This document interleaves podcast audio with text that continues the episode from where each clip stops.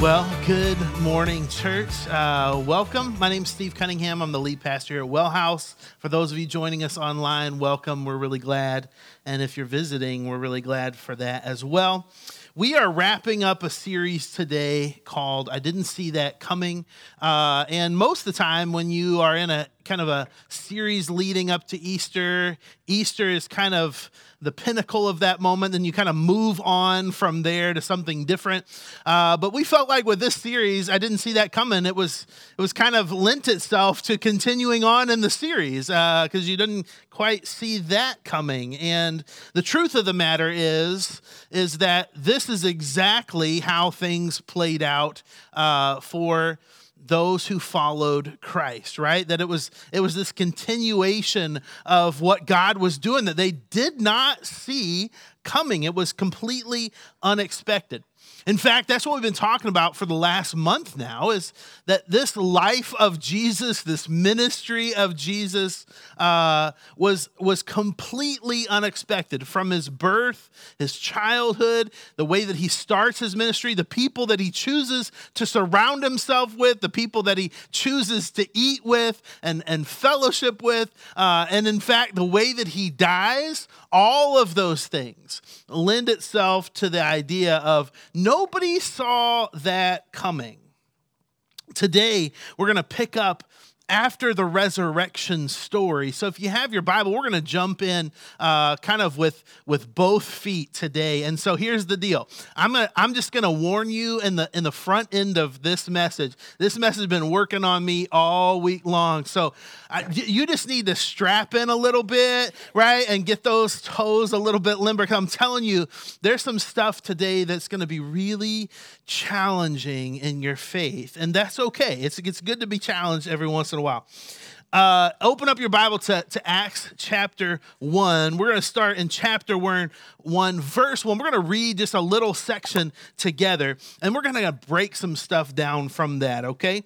Here's where it starts in Acts chapter 1, starting in verse 1. It says this In my former book, now this is Luke. He's, he's already written a gospel, and he's going to tell you what's in that in just a minute. But he's already written, written several things about the life and ministry ministry of Jesus. Now he's going to begin to kind of narrate through uh, what the church does with the life, ministry, death, and resurrection of Jesus. In my former book, Theophilus, stop right there for just a moment.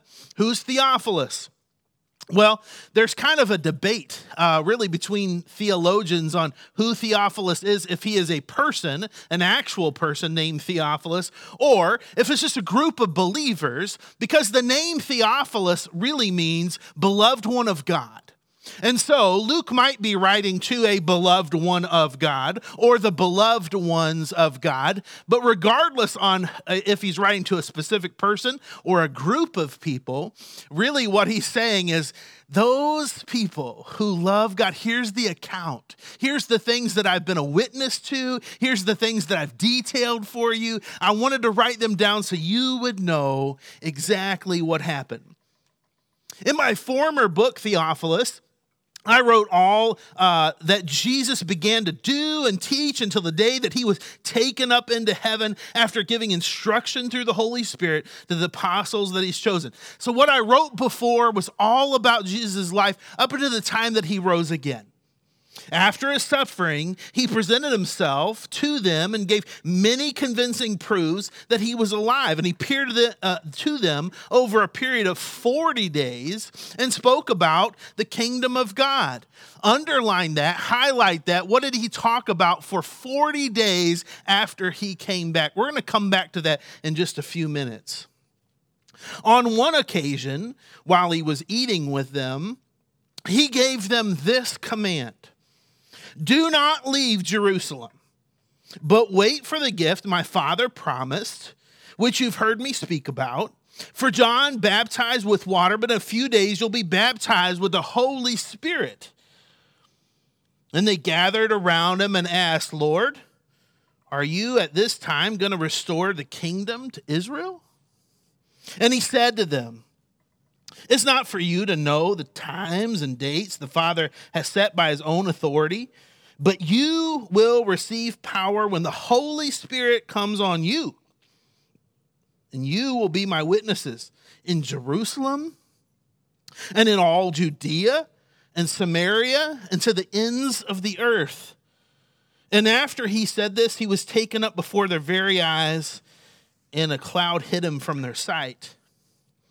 And they were looking up intently into the sky as he was going when suddenly two men dressed in white stood before them. Men of Galilee, they said, Why do you stand here looking into the sky? This same Jesus who has been taken from you into heaven will come back in the same way you've seen him go into heaven. Then the apostles returned to Jerusalem from the hill called the Mount of Olives a Sabbath day walk into the city. And when they arrived, they went upstairs the room where they were staying. Those present, apparently they were taking roll. Peter, John, James, and Andrew, Philip, and Bartholomew, Thomas, and Matthew, James, son of Alphaeus, and Simon the Zealot, and Judas, the son of James, all joined together constantly in prayer along with the women and Mary and the mother of Jesus and with his brothers. In those days, Peter stood up among the believers, a group numbering about 120. And he said, Brothers and sisters, the scripture had to be fulfilled, in which the Holy Spirit spoke long ago through David concerning Judas who served as a guide to those who would arrest Jesus. He was one of our number and shared in our ministry. And the story goes on, and, and basically, as they kind of conclude this thought, they, they wind up filling this role of Judas, who, who wound up uh, betraying Jesus. And this is the start of the early church. This is where it all comes together. Jesus winds up coming together as, as Luke accounts, and for a 40 day period, he, he makes his presence known to them, and then, and then he leaves, and then it's theirs. And it's a crazy story because on the morning of the resurrection, think about this the morning of the resurrection, there were no Christians. Zero. Now, there were people who loved Jesus, don't get me wrong. There were people who, who admired his teachings and held on to his teachings, but there was nobody who was going to say, you know what, I'm also willing to die for the cause. Because if they were going to die for the cause, they would have. But they left. And their hopes and their dreams left too. At the time of Jesus' death, there were zero believers. 40 days after his resurrection, Luke writes that Peter speaks to a group of 120 people, and they're all believers. 50 days, check this out 50 days after the resurrection of Jesus, the day of Pentecost. There are now more than 3,000 believers in Christ. And then just a few short hundred years. I know 100 years sounds like a long time, but it really goes quick, doesn't it? There's over a million believers in Jesus. In 313, when Constantine issued the edict uh, of Milan proclaiming the legalization of Christianity. So, at the place where Jesus is crucified and all hope was lost, and just a few short hundred years later, it's taking over Rome. It's taking over everywhere. And I think about this. I mean, it seems so crazy right? That that you would have a group of people huddled in a room and they're like all right our leader just left. Everybody just saw a public execution. And he said start this thing in Jerusalem where all this went down. Who's in? Who's tired? Who feels a bit hopeless? Who feels overwhelmed? Who feels like not up to the task? Who feels like you you have been educated properly? You kind of know all the questions. Like nobody's going to come and say, "Well, what do you think about?" And then you're going to feel like, "Oh, well, I'm not really sure I know the answer." And what kind of stock did you come from? And yet, the church continues to grow under some of the most difficult persecution in history.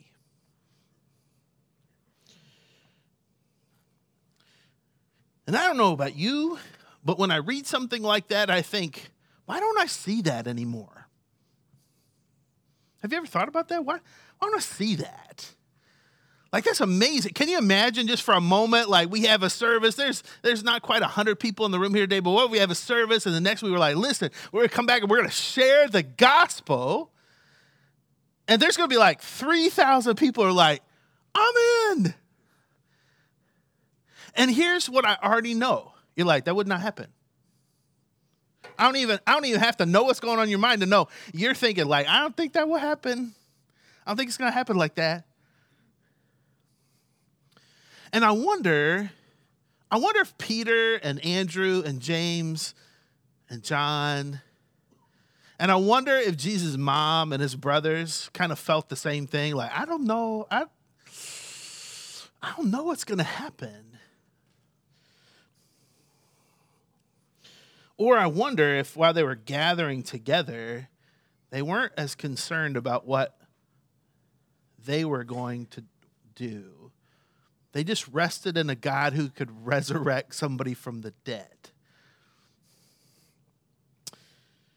See, maybe the reason why we don't see God moving has nothing to do with God's power or desire, but our expectation of what God can still do. See, I believe God can still do amazing things through us. I'm going to say that again, and I kind of want it to permeate through everything you felt for a really long time. I believe God can still do amazing things through us today. Today. Like he can use your broken self, your broken family, your messed up past, your, your lack of energy your lack of hope, all those things. He can take all of that and still do amazing things through it. Maybe the issue is that we're not sure God still can.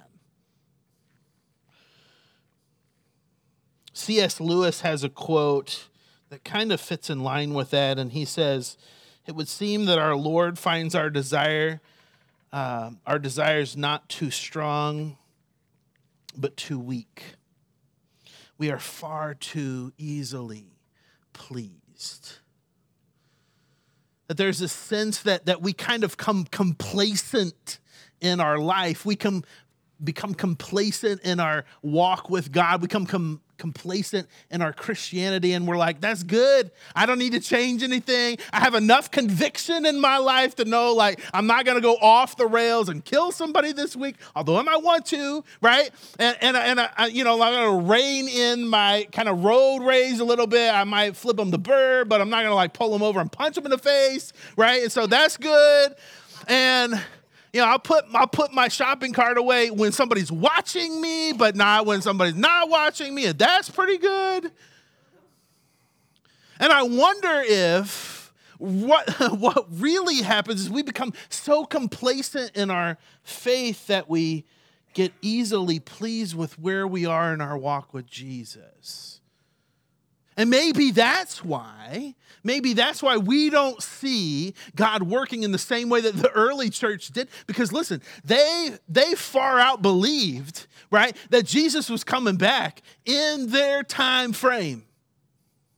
And so they were waiting every day with day, with bated breath to say, hey, listen, God's coming back, and I don't I don't have a lot of time, so I need to tell other people about him the early followers in the beginning of Acts were no, they were nobody special. Nobody special. They had no specialized training. They had no, check this out, they had no Bible. I love when people are like, well, I don't know enough about the Bible. I'm like, well, perfect. You fit in with all of the disciples. Not one of them owned a Bible. They didn't? No, they didn't. They didn't have one yet. What they knew was what God was doing in their life. They didn't have a Bible. They had no specialized training. They weren't particularly great at people skills, we find out, right? They're always wanting to smite and hurt people, uh, which sounds like church people to me. I don't know. Uh, but Acts chapter 1 does give insight into a couple of things that sets them apart. And I think these are huge, huge things that should challenge us. The first thing, if you're taking notes at all, is that they had a faith that required obedience. They had a faith that required obedience. Now, how many of you love the word obedience? Just love it. You're like, sweet, bring on more. I need, I need to follow more. That's great. I feel like in our in our era, obedience is like almost one of the words that is cringy, right? It's it's one of those things you're like, man, that sounds so like old school or churchy or whatever. But it's there's some truth to this that their faith required an obedience go back and look at uh, verse 9 uh, in, in acts chapter 1 it says this after he had said this after he had given them some instruction he was taken up before their very eyes and a cloud hid them from his sight and they were looking up intently in the sky uh, as he was going which i can imagine seemed like some kind of crazy magic trick right he's kind of floating up into this cloud and he disappears And then they're like, and did any of you wait for that moment when you were baptized? You're like, man, this is like, this is me living again, right? Like, I'm gonna be baptized, I'm gonna come out of the water. You're like, and I kind of still struggle with the same stuff. This is awful. You know, like, I thought I would be better, but I'm not. I think that's what they were waiting for. I think they were like looking up intently, being like, all right, when is it that I'm going to feel ready for this? And I think they would have died in that spot right there had not the next couple of sentences happened. Suddenly, right? They're just they're standing there like, all right, we're we're waiting. We're waiting till we feel it. Suddenly, two men dressed in white stood beside them. Hey, men of Galilee, why do you stand here looking in the sky? You've been doing that for like 15 minutes now. Did you forget what Jesus said? The same Jesus who's been taken uh, into heaven will come back the same way that you saw him go into heaven. So get to work. And they're like, Well, I was kind of waiting until I felt like I was prepared, but he kind of left, and then I don't feel any different.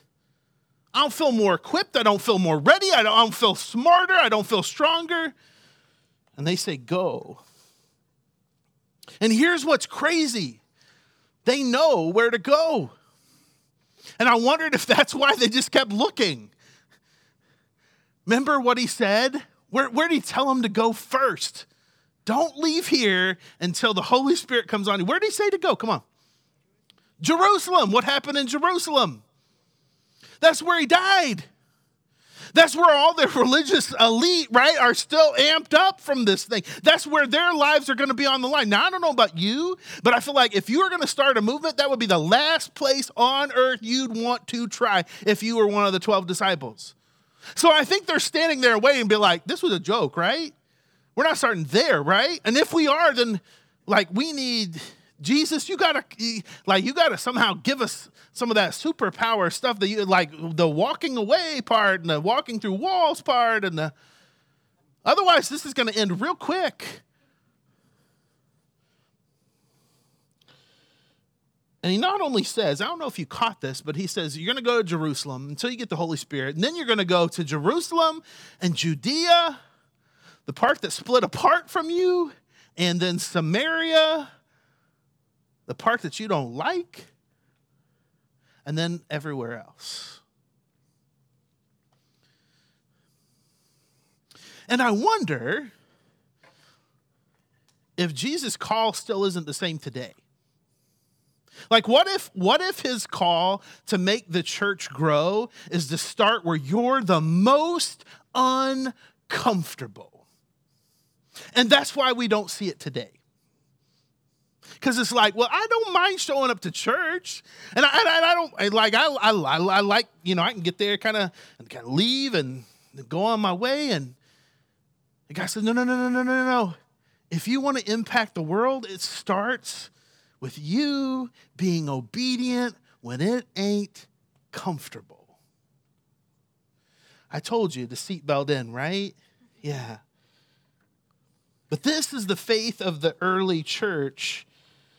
And in fact, I would say this if your faith journey doesn't convict you or require you to change, it is not God you are following. I'm going to say that one more time. And you let that sink in for just a moment. If your faith journey doesn't convict you, convict means that there's an area of you that didn't right yet. There's an area of you that needs refining. There's an area of you where, where the, your pride, your, your, your ego, you, the, the, the places in you, your anger, your self centeredness, it still needs to be worked out a lot. And so there's going to come a time when you're following God and He says, No, no, no, no, no, no.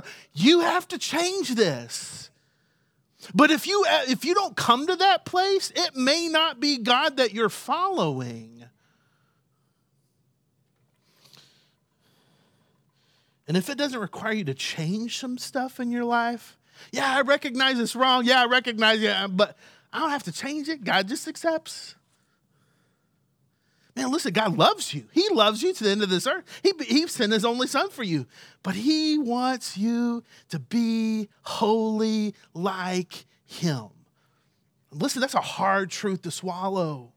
That's a hard truth to swallow, but it's true. And this is what the this is what the early church said. Listen, we're going to be obedient even when it causes us to change some stuff. Even when it causes us to go certain places and do certain things that we rather not do, we're going to be obedient because that's what our faith requires. Are you tracking with me today? Good. I want to make sure you're awake for this, all right? There we go.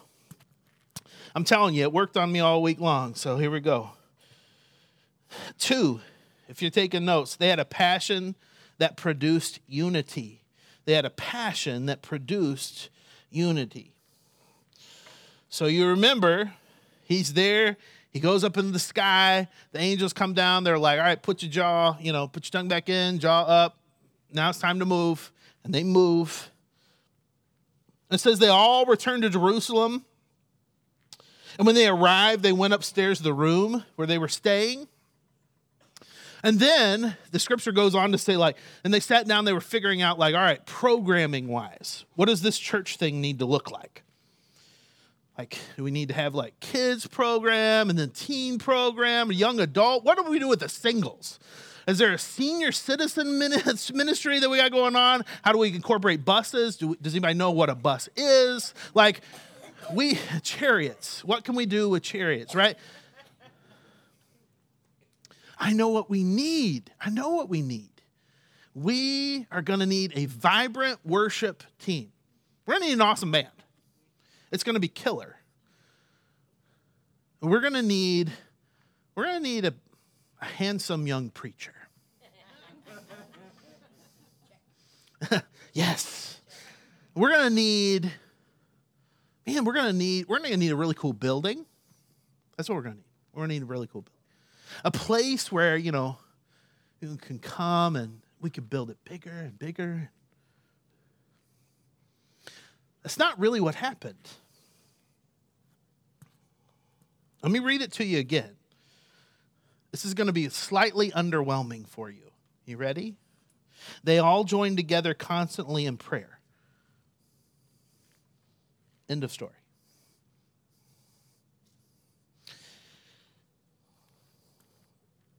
Can I tell you what I think they discussed?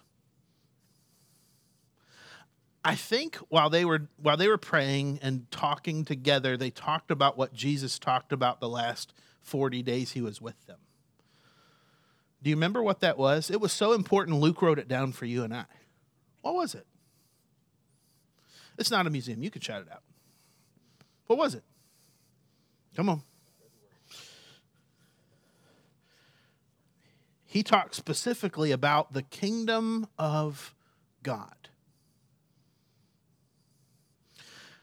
The last 40 days Jesus was with anybody, the thing he spoke about that they could write about was he was here and he talked about the kingdom of God over and over and over again. You're like, great, what is that? Heaven?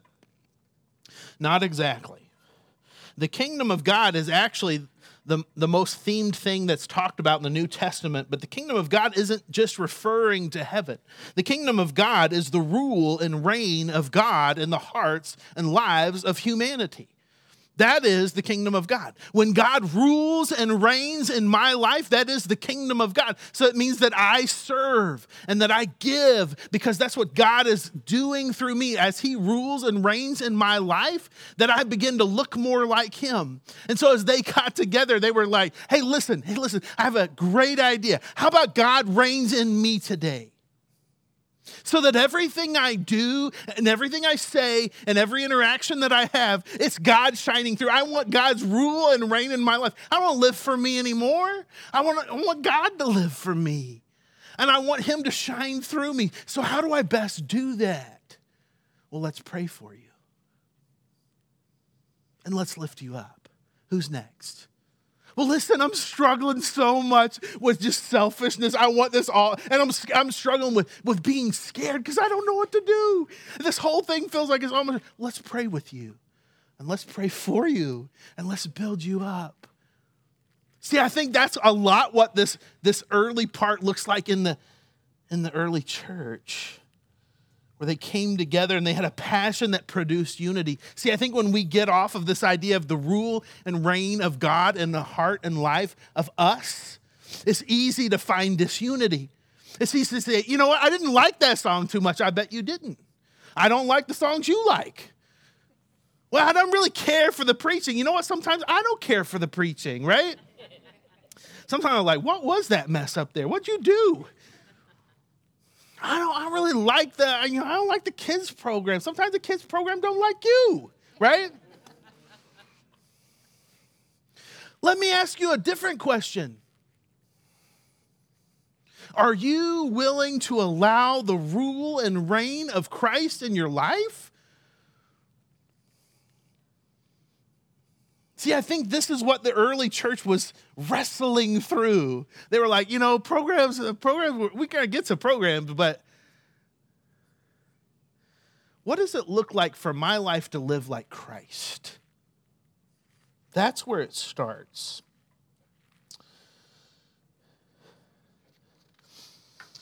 Number three, they had a dependence. Ooh, they had a dependence that produced prayer.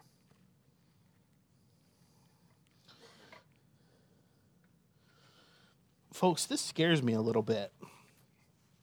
Um, sometimes I think churches have enough money in the bank that they don't really need to depend on God much anymore. And sometimes I think that trickles down to us followers of Christ. It's like we only like we circle the wagon when things are real bad and out of our control, but once they feel in our control again, it's like, ah, when's the last time I prayed?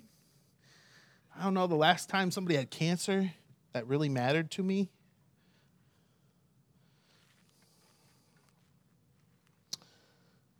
I can tell you in 22 years of ministry, every time I ever did a prayer service, it was the least attended thing I ever did. And most of the time, I didn't want to be there. And I think it's one of those areas in our life where we struggle with the most, right? Uh, it's, it's, interest, it's interesting that Barna puts out something every year. Kind of talks about, like, what, what do people see as a need in their spiritual walk, and prayer is always right at the top. But here, the early church is coming together, they're praying constantly. I think prayer for us can become an afterthought, it's a token it's what we do when we don't know what else to do. and not a first resort. But for the early church, it was the thing they knew the best. It was the thing that Jesus taught them to go to first. It was a way to communicate with God and say, God, I need you to align my heart to be able to be softened enough that if you say go here, I'll do it. And if you say quit that, I will. And I won't even question you because I'm so in tune with you through prayer. See, I believe that there's no bigger disruptor to the discipline of prayer than comfortability. The more comfortable we become, the less dependent on prayer we are. Ben, if you'll come back up to the stage as we kind of close things out today.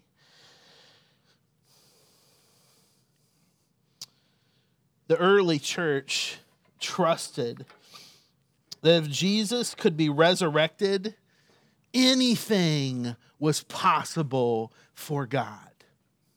And that's why they left the room with the small gathering and went out into Jerusalem where Jesus was crucified and did it again and again and again and again. And they gave their lives to this cause because they believed that anything was possible with God. And I have to tell you something, I still believe that today. I still believe that today. And my question is do you? And if here's if this is where you are, I want you to know it's okay. If you've given up,